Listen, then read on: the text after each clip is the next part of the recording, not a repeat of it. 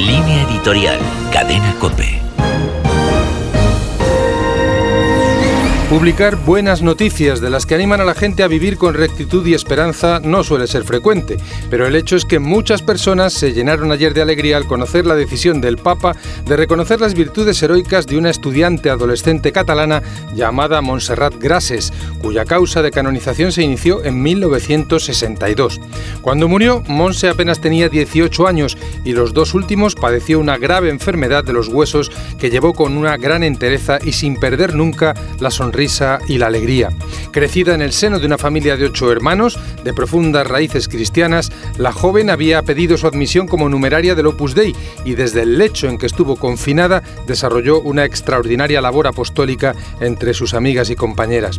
Su caso bien puede servir de testimonio vivo de la belleza de una gran familia unida en la fe, tema de la reciente exhortación del Papa sobre la alegría del amor. Llama la atención que Monse viviera todo esto en su temprana juventud, de forma que el postulador de su causa afirma que no hay que esperar a ser mayores para alcanzar metas más altas de santidad.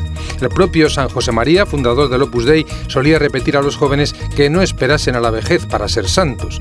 La santidad, en definitiva, no es cosa de edad, sino de amor a Dios y a los hermanos hasta el extremo.